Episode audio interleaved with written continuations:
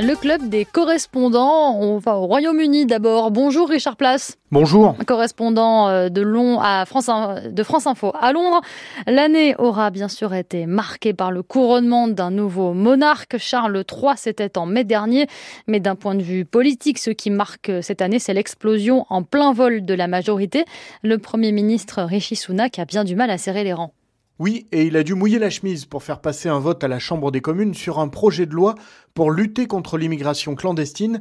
C'était mi-décembre, tiraillé par une frange dure qui trouve que le texte ne va pas assez loin, et de l'autre côté par des élus soucieux de ne pas aller trop loin justement, et notamment de ne pas renier des engagements internationaux. En poste depuis un an et trois mois, Rishi Sunak a succédé à Liz Truss et Boris Johnson. Ces deux-là ont été éjectés par leur propre camp. L'actuel Premier ministre a hérité d'une situation compliquée, avec en plus deux ex qui lui mettent des bâtons dans les roues dès qu'ils le peuvent. Si l'on regarde quelques chiffres, Sunak obtient pourtant des résultats sur l'immigration clandestine, les bateaux qui traversent illégalement la Manche, une véritable obsession chez certains conservateurs, eh bien ce chiffre est à peu près redescendu au niveau de 2021, après une année record en 2022. Et pour l'inflation, elle se situe aujourd'hui à 3,9%, jamais elle n'a été aussi basse depuis plus de deux ans, elle s'est élevée à 11,1% quand Sunak s'est installé à Downing Mais le pays reste fragile, les inégalités économiques se sont accrues, l'énergie coûte extrêmement cher et les taux d'intérêt s'envolent. Charles, le Parti conservateur au pouvoir regarde d'autres chiffres, ceux des sondages en vue des élections générales qui auront lieu l'année prochaine. Oui, hélas, ce n'est pas bon, pas bon du tout même. En moyenne, les conservateurs accusent 20 points de retard sur les travaillistes selon les sondages. C'est énorme, impossible à rattraper, jurent la plupart des observateurs. C'est le Premier ministre qui décidera de la date des élections, sans doute en mai ou en octobre. Octobre pourrait lui donner du temps pour essayer de redresser la barre, notamment pour que les électeurs remarquent les baisses d'impôts qu'il vient d'annoncer.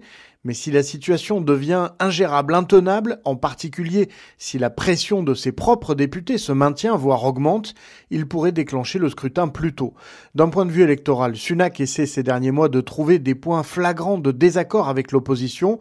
Il y en a deux principalement sur lesquels il appuie. Sur les moyens de lutter contre l'immigration illégale, tiens, tiens, ça revient. Il montre les muscles, affirmant que son adversaire n'aurait pas suffisamment de poigne à sa place.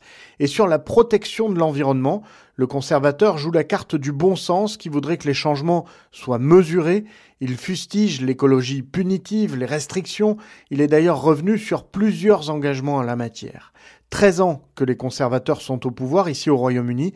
Ils essaient donc encore de s'y accrocher. Richard Place, correspondant de France Info à Londres, direction Berlin, à présent où l'on retrouve notre correspondant Sébastien Baer dans une Allemagne qui espère une année 2024 meilleure que celle qui s'achève, car 2023, Sébastien, a été compliqué. Oui, et le mot choisi par la Société de la langue allemande pour cette année résume bien la situation, c'est Krisenmodus, un mot valise qui signifie mode crise, crise au pluriel, d'abord gouvernementale avec les trois partis au pouvoir qui se déchirent et un gouvernement plus impopulaire que jamais. Il dégringole dans les sondages alors que l'extrême droite fait le chemin inverse. Désormais deuxième force politique du pays, l'AFD a remporté plusieurs scrutins symboliques dans des villes ou des régions de l'ex-Allemagne de l'Est. L'autre crise est budgétaire, liée à une intervention de la Cour constitutionnelle qui annuler le montage financier que prévoyait le gouvernement. Conséquence, l'Allemagne doit combler un déficit de 60 milliards d'euros. Économiquement, l'année a été marquée par la prise de distance de l'Allemagne vis-à-vis de Pékin. Berlin ne considère plus la Chine uniquement comme un partenaire commercial incontournable, mais désormais aussi comme un concurrent.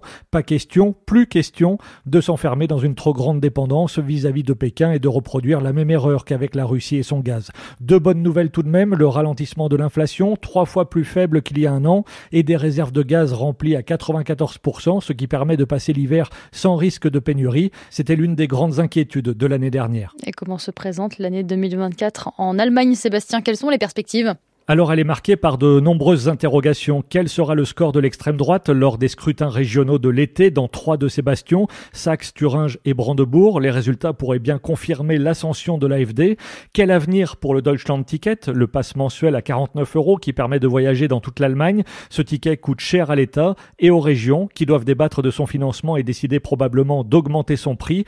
Autre question, l'Allemagne parviendra-t-elle à résorber sa grave pénurie de personnel qualifié? Près de 2 millions de postes sont vacants et Berlin a pris des mesures pour faciliter l'arrivée de la main-d'œuvre étrangère.